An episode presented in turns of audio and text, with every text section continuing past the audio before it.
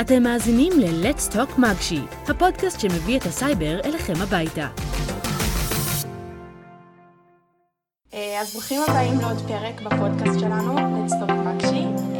איתי נמצאים ירדן ואלמוג אמר, אלמוג חדש. שלום שלום. שלום. ואנחנו נארח בפרק הזה את מאיה מנדל, שהיא מנהלת מוצר. נעים מאוד. אז ספרי לנו קצת על עצמך בתור התחלה. אחלה, אז אני כאמור בכל השנים, יותר מ-10 שנים האחרונות, מתעסקת בניהול מוצר באופן רשמי, על כל הרבדים השונים של התפקיד המהמם הזה. כשהשתחררתי מהצבא, מ-81, מהיחידה הטכנולוגית של חיל המודיעין, אז התחלתי כמנהלת מוצר באחד הצוותים שהתעסקו בטעינה בבטר פלייס. ואחרי שסיימתי את ה-MBA שלי בקולומביה, הצטרפתי לסטארט-אפ בתחום המוביל סקיוריטי, ששמו סקייקיור, כמנהלת המוצר הראשונה שם, ובעצם הקמתי את כל תחום ניהול המוצר. אחרי הרכישה של סימנטק, אז המשכתי להתעסק בניהול מוצר גם בתוך סימנטק, כמובן שזה קיבל אופי מאוד מאוד שונה בתוך חברת הסייבר סקיוריטי הכי גדולה בעולם. זה היה בית ספר מדהים לסקייל. בשנתיים האחרונות הייתי ב-VZI, גם שם הקמתי את תחום ניהול המוצר ובניתי את הצוות שם. וממש בחודשים האחרונים הצטרפתי לחברים מהעבר לסטארט-אפ צעיר בשם Helios בתחום ה-Developer Tools, וגם שם אני מקימה את תחום ניהול המוצר בחברה. אז זה in a nutshell, תקציר קורותיי האזרחיים. בצבא הייתי קרוב לשש שנים, בכל מיני תפקידים טכנולוגיים ביחידה הטכנולוגית של חיל מודיעין. גם הייתה לי הזכות להיות חלק מסגל קורס הרם. וזהו, כבוד להיות. תודה. כיף שאת כאן איתנו. אמרת שלמדת באוניברסיטת מישיגן. איך הגעת למצב הזה שהתחלת ללמוד לפני הצבא? זה היה גם לפני הצבא, זה היה כמעט לפני שהיה אינטרנט בארץ בגדול. זה היה בקיץ 99 כשסיימתי את כיתה י' א' והתחלנו לחשוב, אני וההורים שלי, מה הלאה. אז הייתה צומת החלטה מאוד מרכזית, כיוון שגם הייתי צעירה בגיל, כי סיימתי תיכון מוקדם, וגם הייתי ספורטאית מצטיינת, הייתי שחיינית, אלופת ישראל לנוער, והייתה נקודת החלטה שהיה צריך לקבל בעצם, מה עושים אחרי התיכון, כי לא הייתה לי את האופציה להתגייס ישר לצבא, וגם לא רציתי לסיים את פרק השחייה עדיין, וכך יצא שבסתיו 2000 הגעתי לאוניברסיטת מישיגן, שזאת אחת האוניברסיטאות עם הפקולטות שמדורגת באופן קונסיסטנטי בטופ העולמי בהנדסת מחשבים, ויש להם תוכנית שחייה שהצמיחה הרבה מאוד אלופים אולימפיים ודורות של אגדות בספורט. ובעצם אחרי זה הגעתי לצבא ל-81 כעתודאית, כלומר ב-2004 כשהתגייסתי, כשחזרתי לישראל, אז סיימתי את השחייה, לא הייתי ספורטאית מצטיינת בצבא, והגעתי לתפקיד מקצועי בחיל המודיעין. למה דווקא בארצות הברית? אני בטוחה שזה גם הקטע של להתחיל תואר וגם שפה אחרת, קצת יכול להרתיע.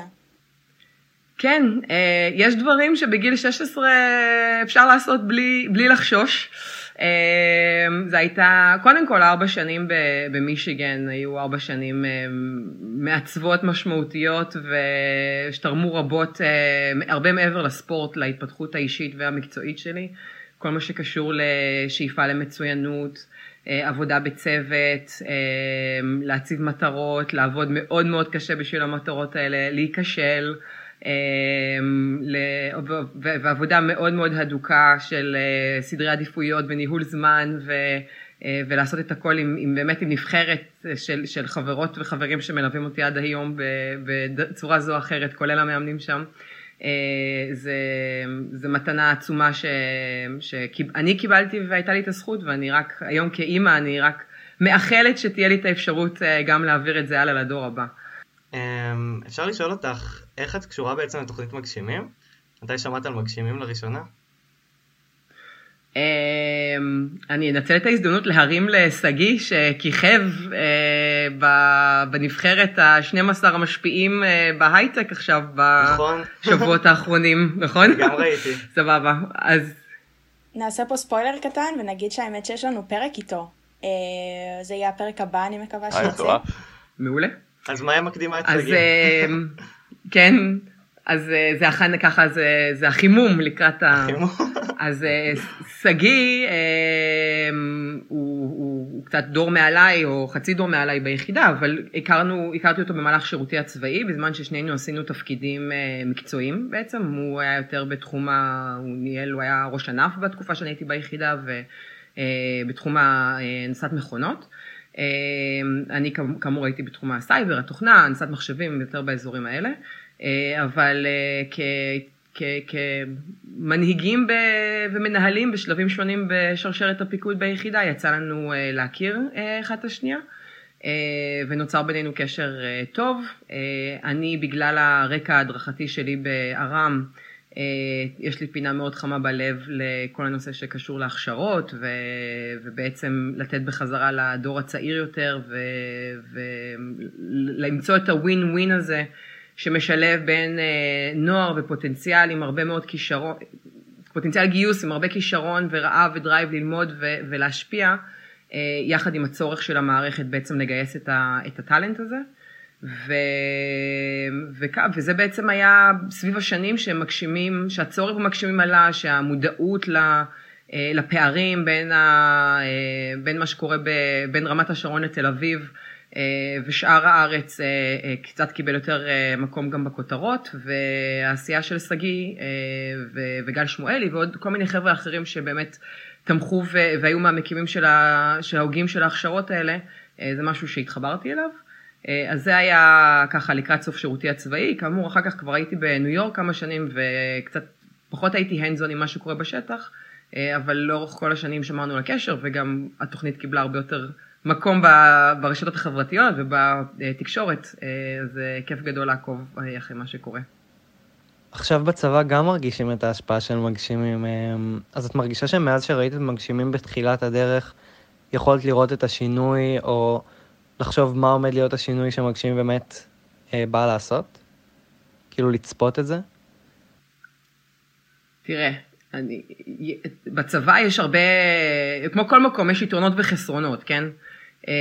אחד היתרונות המדהימים והמובהקים של להיות חלק ממערכת כזאת, זה היכולת להסתכל המון המון קדימה, ולהקים תוכניות שה-ROI שלהם, שעד שאתה רואה את האימפקט ואת ההצלחה שלהם, זה נמדד בדורות הרי של סטודנטים ותלמידים שצריכים לעבור את המחבש הזה, מדברים על, אתה יודע, פחות מעשור כמעט בלתי אפשרי למדוד את האימפקט, כן? אני לא מעבר לכמה תלמידים אנחנו מחלק מהתוכנית, או כמה התגייסו, או כמה אלה, ממש לראות, אוקיי, אני בתור מנהלת מוצא, אני אומרת, אוקיי, אז מה? כאילו, מה המספרים האלה אומרים? אתה רוצה לראות את ההתפתחות, את הפרזנט, צמצום הפערים לאט לאט, אתה רוצה לראות את האימפקט אחר כך בחיים הגדולים, האם זה עוזר באמת, עוד פעם, לטלנט, להגיע מה-so called פריפריה, להגיע למקומות שהיו פחות נגישים בלי, גם כדי לסגור פערים חברתיים, גם כדי לאפשר את המוביליות הכלכלית הזאת. אלה דברים שמפחות מ-10 שנים כמעט בלתי אפשרי למדוד, ולכן צריך אנשים שהם ויז'נרים מאוד, כדי שיוכלו להקים תוכנית כזאת, לגרום לה לקרות מעבר להקמה, וזה צריך כמובן לגייס את המשאבים ואת התמיכה, אבל צריך גם את אורך הרוח, לדעת שאנחנו פה ללונג רן, ולא לתת למכות קטנות בגלגלים לאורך הדרך, שכל הזמן יש כאלה, להסיט את העיניים מהמטרה. לגמרי, כן. עכשיו אנחנו רוצים לעבור יותר אלייך. את מקודם גם דיברת על הנקודת מבט שלך בתור מנהלת מוצר. מה לדעתך הופך באמת את הניהול מוצר לדבר כל כך מיוחד? שקשה להגדיר אותו טוב, שזה ממש אוקסימורון מה שאמרתי הרגע. אני חושבת, קודם כל ניהול מוצר זה כמו כל מיני תפקידים שצמחו בתוך האקוסיסטם בשנים האחרונות, אבל זה אומר דברים אחרים בשלבים שונים של החברה, בשלבים שונים של השוק, בגדלים שונים של ההתפתחות בג'רני הזה,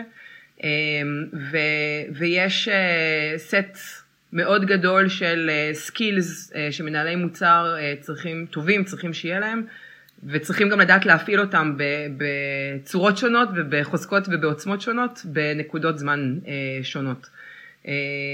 וזו התפתחות אינסופית, אין לזה פתרונות בית ספר.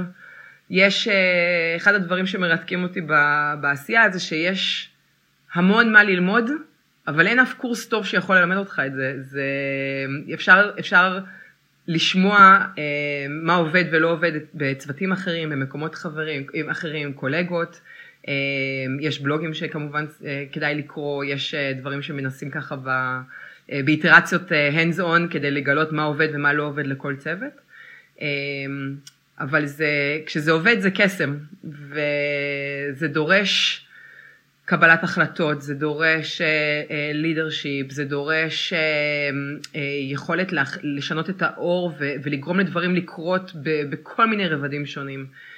זה דורש לדעת לעבוד מאוד מאוד טוב בצוות, שהצוות משתנה, כי לפעמים הצוות שלי עכשיו הוא כולל את הפאונדרים של החברה ואת העובדים הראשונים של הפיתוח, הצוות שלי עוד שנה הוא יראה קצת אחרת, אז זה משהו שהוא מאוד מאוד דינמי, ולכן אני מאוד אוהבת לעשות את זה, כי אין רגע דל, ואף רבעון של התפקיד הזה, על אף שאני עושה אותו כל כך הרבה שנים, לא נראה כמו הרבעון שלפניו.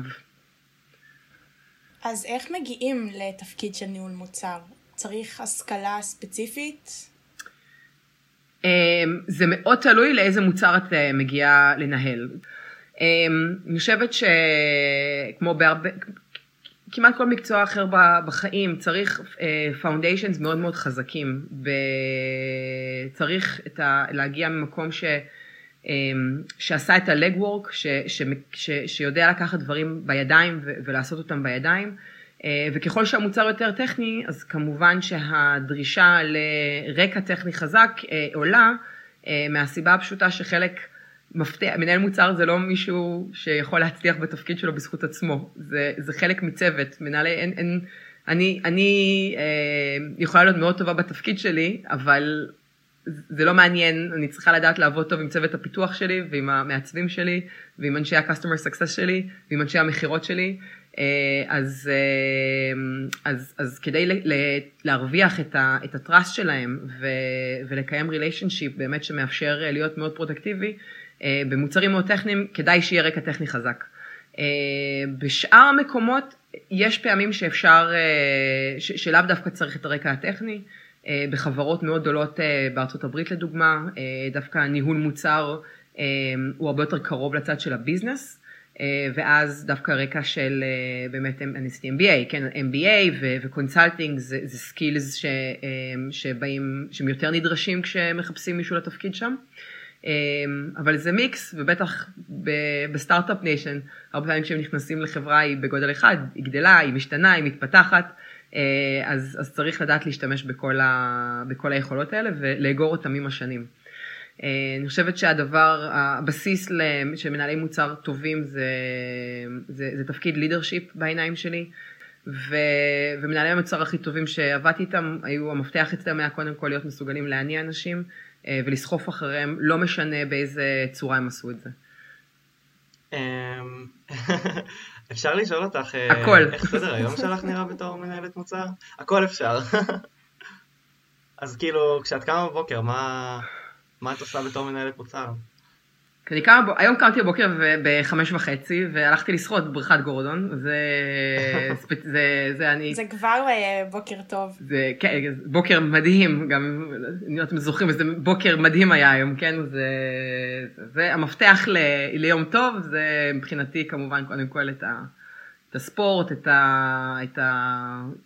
זה עוזר לפקס, לי זה נותן גם שקט בתוך הראש, זה טוב לגוף, כולם יודעים, לא אחזור על יתרונות, כן, אני חוזרת הביתה, אז אני לוקחת את הבנות היום במקרה, הם הלכו לבית ספר ולגן, זה לא תמיד המצב, כן, עם כל מה שקורה בחוץ. אלה לא הולך יציבות.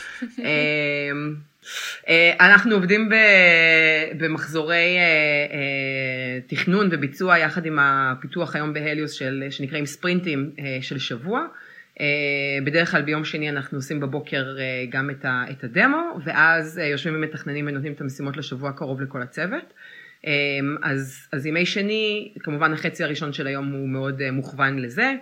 מה שמגדיר שיום לפני זה, לדוגמה ביום ראשון, אני יושבת ומכינה בעצם מסיימת את ההכנות, כי ההכנות קורות הרבה יום לפני, ולוודא שהתוכן שאנחנו רוצים לעבוד עליו מוכן, אם יש דיזיין שבגדול הוא מוכן, שהתיעדופים שלנו מוכנים, שהדברים סגורים. יום כמו היום יש לנו עכשיו מספר installation design partners, אז היו לי גם שתי שיחות שהייתי בהן עם לקוחות שמתקנים עכשיו את המערכת שלנו, יש עבודה שאני עושה מאחורי הקלעים על להבין איך הם משתמשים בה, מה הם עושים, ספציפית גם שני מתחרים שלנו הוציאו בלוג פוסטים, אז קראתי אותם, יש עבודה שוטפת שקורית יחד עם הפיתוח, כי אנחנו בכוונה כפילוסופיה, משאירים מרווח פעולה בתוך המשימות, בתוך הטיקטים שנכנסים לספרינט. אני מאוד לא מאמינה בגישת צריך לכתוב את הכל ברמת הספק הסופי המדויק, המסמך, החוזה החתום, כי הרבה מאוד מהקסם ומהאינוביישן ומהיכולת באמת לבנות את המוצר שהוא הכי פיין-טיונד ללקוחות, מגיע מהשיח הנורא נורא חשוב הזה בין הפרודקט לדיזיין לאנג'ינירינג. מה שאומר שבעיקר בתחילת הספרינט יותר יהיה טיפה יותר שיח עם המפתחים השונים שקיבלו משימות לתוך הספרינט.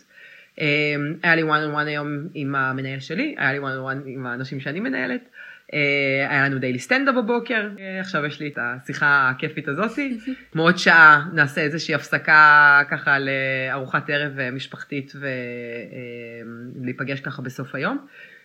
והרבה מאוד פעמים, אחרי שהבנות שלי הולכות לישון, אז יש המשך עבודה, בין אם זה, עוד אין לנו המון, היום אין לי המון שיחות עם לקוחות בחול, כי אין לנו עוד המון לקוחות בחול, גם זה יגיע, אבל כשיש עבודה מול חול, אז זה בדרך כלל שעות השיחות עם חול, וכשאין המון עבודה עם חול, עדיין יש את הדברים שדורשים טיפה יותר זמן, רצף של זמן, בלי הפרעות מהסלק, בלי טלפונים, זמן ריכוז, בין אם זה לכתוב, לייצר תוכן חדש, לחשוב על הדברים חדשים, רעיונות חדשים, לעשות ריוויו לדברים ששלחו לי, זה דברים שאני בדרך כלל אוהבת לעשות יותר מאוחר בשקט. זה ככה, יום לדוגמה. יום עמוס למדי. כן, נו, זה ככה אני אוהבת את זה. אוקיי, אז איפה את באמת מעדיפה לעבוד כמנהלת מוצר בצבא, או שדווקא באזרחות את מרגישה שיש משהו שהוא קצת יותר קורה לך, כי דווקא נגיד בצבא יש גישה להרבה דברים שאין באזרחות ולהפך כאילו, אז מה דעתך? כן, אני קודם כל, אני עשיתי פרויקטים מדהימים בצבא, והייתה לי זכות לעבוד באמת עם הרבה מאוד אנשים מאוד מוכשרים, וזה בגלל שגם זה קרה אחרי שחזרתי מארצות הברית, אז חלק, החברים שלי היום, רובם זה אנשים מהצבא, כאילו שפגשתי שבמהלך השירות הצבאי שלי. יחד עם זאת, יש משהו בסוף, כשאתה מסתכל על האסנס של what holds you accountable, איך אתה יודע אם מה שאתה עושה הוא טוב, איך אתה יודע אם אתה מדלבר את הדבר הטוב, אם אני בכיוון של לבנות משהו שנותן value אמיתי, את הלופ הזה מאוד קשה לסגור בצבא, מכל מיני סיבות, קודם כל הרבה פעמים יש לך קהל שבוי, דבר שני, יש הרבה פעמים קצת תחלופה, כאילו מבחינת turnover של אנשים ותפקידים, ובאמת הסייקל של מה שקורה בצבא. ודבר שלישי זה שלא תמיד אנחנו היינו חשופים בפרויקטים שעבדנו עליהם, על מה שחזר מהם, אז קשה היה לפתח מוצר, לתת אותו ללקוחות, ואז לראיין אותם האם הם, כאילו, טוב להם, זה מה שהם רצו, זה מה שהם ביקשו, זה יש פעמים שקיבלנו פרס ביטחון ישראל בסוף, ואמרת, אוקיי, כנראה הפרויקט שעבדתי עליו עשה משהו טוב, כן? ויש פעמים שלא, אבל זה פידבק לופ מאוד מאוד ארוכים. ה-What holds you accountable, שבצבא הרבה פעמים מונה באמת מרגשות ציוניים אמיתיים, כן? של דברים שהם בסקייל, ביטחון מדינה וצורת מוטיבציה שונה לחלוטין מאשר פה, או עכשיו באזרחות, שזה יש היום אנשים עם בעיות או כשלי שוק כלשהם שאנחנו זיהינו, ואנחנו רוצים לבנות משהו שיעשה להם את החיים יותר קלים, והאם נצליח, זה אתגר, כאילו מטורף, והאם נצליח לבנות את זה בצורה כזאת שזה יעזור להם, והם יהיו מוכנים לשלם על זה, והם ישתמשו בזה, ווואי, איזה מדהים כשזה מצליח. אז זה אירוע שונה מאוד מהבחינה הזאת. את מרגישה שאת משנה חיים בתור מנהלת מוצר? כאילו, מקלה על חיים של אנשים, ובאמצעות המוצר הזה, כאילו... כן, אז כאילו, משנה חיים זה דרמטי, כן, אבל הרעיון הוא בסוף לבנות משהו שנותן value. עכשיו, אתה יודע, הרבה פעמים אני חושבת שכולנו כל הזמן חווים מוצרים, משתמשים במוצרים. הדברים שגורמים לנו לחייך, שאנחנו מרגישים שהבינו אותנו, הם בדרך כלל לא... הדברים משנה החיים, אבל זה משהו שהיה לך איתו פריקשן ביום יום, ופתאום אין לך פריקשן. נגיד, וולט, כאילו, או זה כן משנה חיים, אבל זה אפל וואץ', כן, כאילו, כל מיני דברים קטנים, כן, שזה לא אני צריכה למספר את הפיין פוינט שהיו לי בחיים, זה שלא יכולתי להשיג משלוח תוך חצי שעה כשאני נתקעתי בלי, לא תכננתי את ארוחת הערב כשאנחנו חוזרים מהפארק, בדרך כלל לא היה מגיע לטופ 5 האלה, אבל עכשיו כשזה קיים, זה משנה, זה ממש שיפר לנו את החיים. אז אני בכוונה מתרחקת רגע אני עוברת פה בפודקאסטים, תוכנית מגשימים, כן?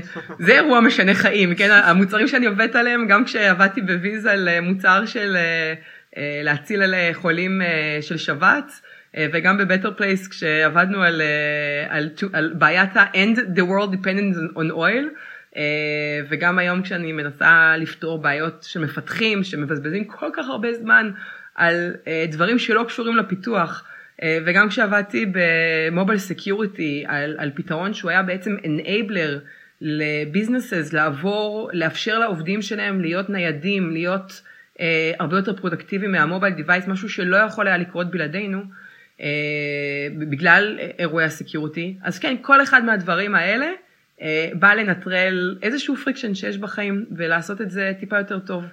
ואני חושבת, יש אנשים שמאוד מאוד, הם דומיין אקספרט, והם פאשנט לגבי דומיינים ספציפיים. אני מאוד פאשנט לגבי לפתור בעיות ולבנות דברים שעוזרים לאנשים באמת. ולעשות את זה עם צוות שהוא צוות שכיף לי להיות חלק ממנו, שאני גאה להיות חלק ממנו, וזה הדרייב שלי וזה מה שמניע אותי, ולכן אני מאוד שמחה ללמוד תחומים שונים ולגלות עולמות חדשים של בעיות שבהם אפשר לעשות את ההשפעה הזאת. יש לי קצת הקדמה לפני השאלה הבאה. כן. מה שקורה בשנה השלישית והאחרונה של מגשימים, זה שכל חניך מצטוות עם חניך אחר, וביחד הם עובדים על פרויקט סופי שלהם, שהם בונים מאלף עטף, והם עובדים עליו במשך שנה.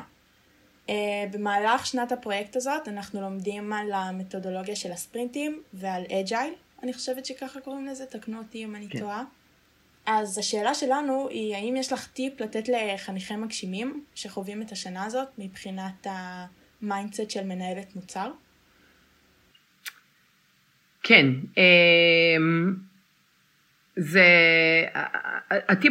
הטיפ הכי גדול זה פוקוס, באמת, כי תמיד, גם כשזה לא נראה שזה המצב, תמיד יש לנו פחות משאבים, ממה שאנחנו אשכרה צריכים כדי להגשים את מה שאנחנו רוצים. משאבים זה זמן, זה אנשים, זה כסף, זה לא משנה, אבל צריך תמיד שיהיה פוקוס. למה? כי הפוקוס עוזר לנו לתעדף. וברגע שאנחנו מבינים מה המטרות שאנחנו רוצים להשיג, וזה צריך להיות סאבסט קטן של מטרות, וזה צריך להיות כמה שיותר מוגדר היטב, למרות שזה לא תמיד קל להגדיר אותם היטב. עכשיו, זה בסדר שהדברים האלה משתנים לאורך זמן, אבל כדי שנדע שאנחנו מתקדמים בצורה שהיא מינינגפול אל עבר המטרות שאנחנו רוצים להגשים, אנחנו צריכים להיות סגורים על מה המטרות ומה העדיפויות ביניהם, אוקיי?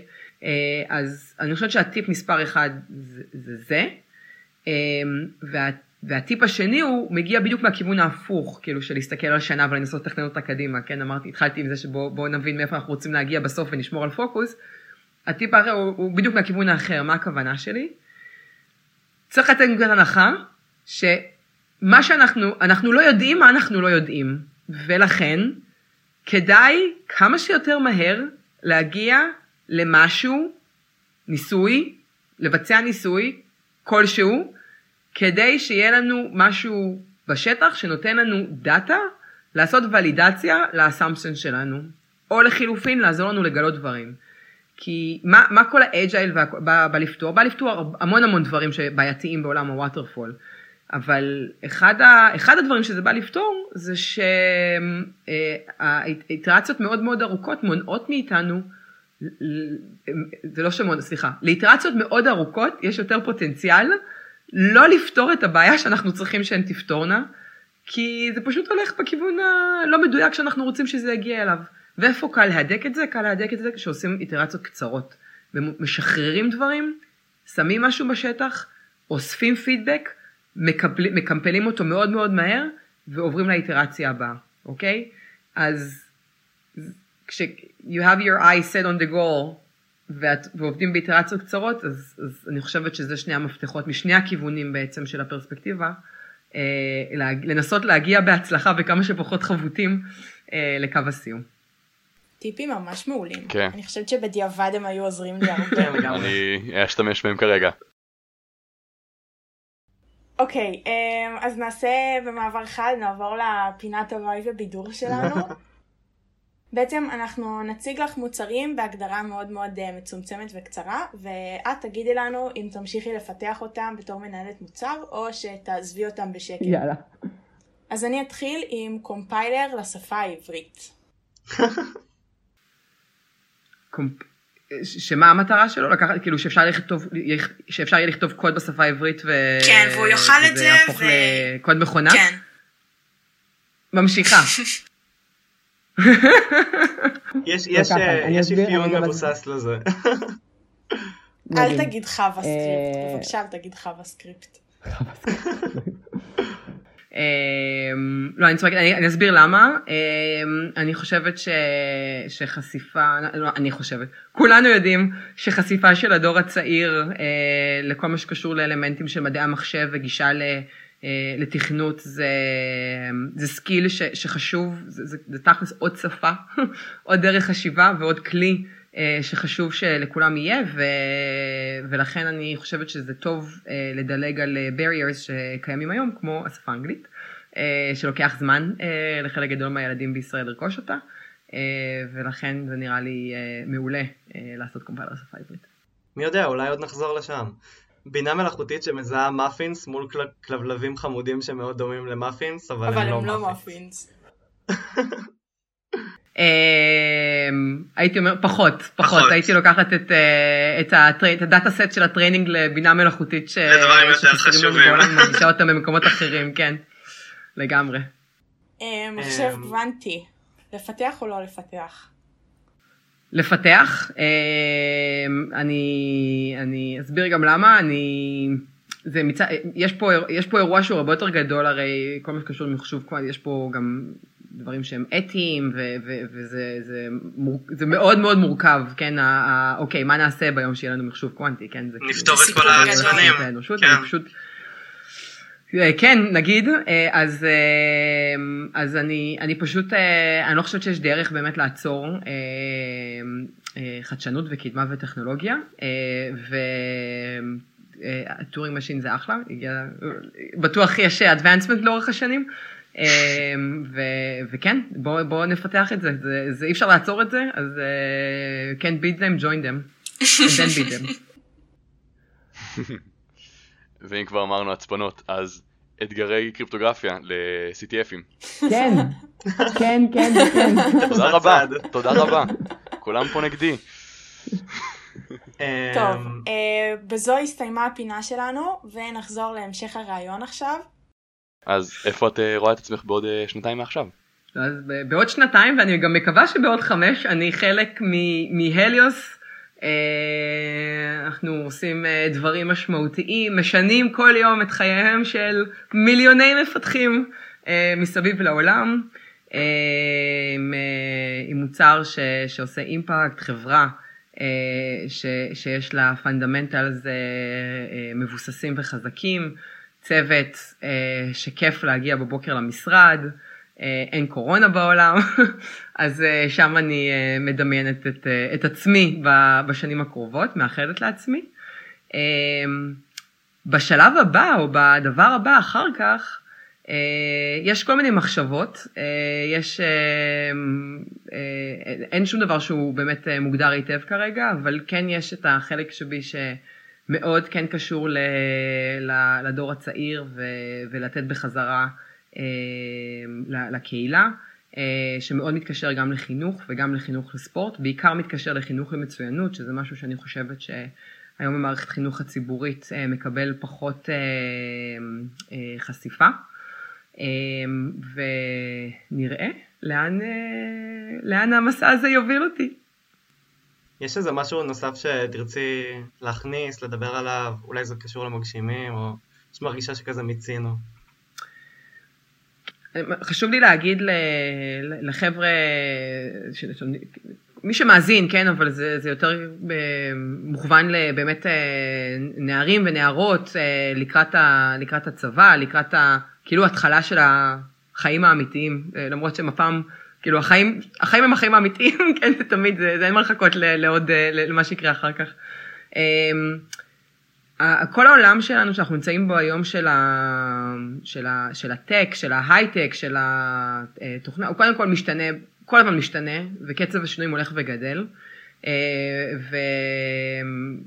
וכמו שאני, כשאני הייתי בצבא, אני מסתכלת 15 שנים אחורה, אוקיי? כשהייתי כבר סרן, ו-established יחסית במה שאני עושה, ולא הכרתי בכלל, אג'ל כמעט לא היה, it wasn't a thing, כאילו אג'ל היה יותר a thing ב-2008 כזה, ניהול מוצר היה משהו שהוא היה מאוד בחיתולים שלו, פרודקט דיזיין היה משהו שהיה יחסית מאוד בחיתולים שלו, אז זהו, אז זה משתנה, כן, כל הזמן, וחלק מאוד מאוד חשוב, מצד אחד יכול להיות מאוד overwhelming, כי זה נורא, כי פעם, ההורים שלנו היו כמה מקצועות, ואתה בוחר חברה, ואתה נשאר בשנים, והיום יש הרבה יותר אפשרויות, וזה הרבה יותר מלחיץ.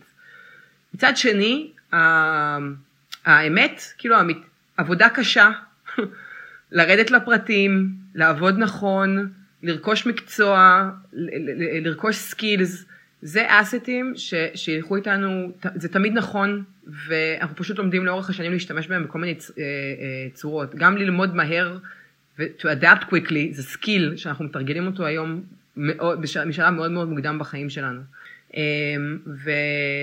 ולכן הטיפ שאני שמחה להעביר הלאה, זה תהיו טוב, כאילו, עוד פעם, תעבדו על הפונדמנטלס, תעבדו על הפאונדיישן, תעבדו על הסקילס, תלמדו איך לעבוד בצוות, תלמדו איך לפתור בעיות, תלמדו איך להיות סקרנים, איך לחקור, איך לגבות, איך באמת להגיע למצב שאתם חלק ממשהו שהוא מינינגפול, ושהשלם גדול מסכום חלקיו, והסקילס האלה והפאונדיישנס האלה הם מה שצריך כדי אחר כך להמשיך כאילו להתפתח ולגדול בתוך מה שלא יגיע בהמשך.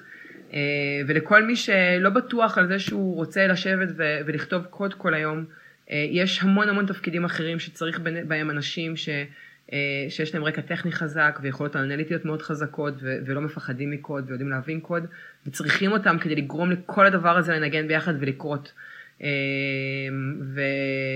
וזהו, וצריך את הכל מהכל, והדייברסיטי הזה הוא נורא נורא חשוב, וחשוב לזכור שאנחנו בעיקר, זה צו, בסוף it's a team effort, אז תעבדו קשה, ושיהיה לכם כיף, ותקיפו את עצמכם מאנשים שגורמים לכם להשתפר כל הזמן, the rest will take care of itself, כאילו זה ה... וואי, הייתה שיחה פשוט פנומנלית ומעניינת. תודה רבה שבאת להתארח אצלנו. לגמרי, כאילו, היה ממש מדהים. וזהו, אז באמת אנחנו מאחלים לכל חניכי מגשימים ששמעו את הפרק הזה, שיקחו את המסרים של מאיה, שיש לה הרבה ניסיון, ויישמו את זה בשטח. וזהו. שיעופו עם זה. כן. אז תודה רבה למאיה. אני דנה, איתי נמצאים כאמור אלמוג וירדן, ונתראה בפרק. ביי ביי.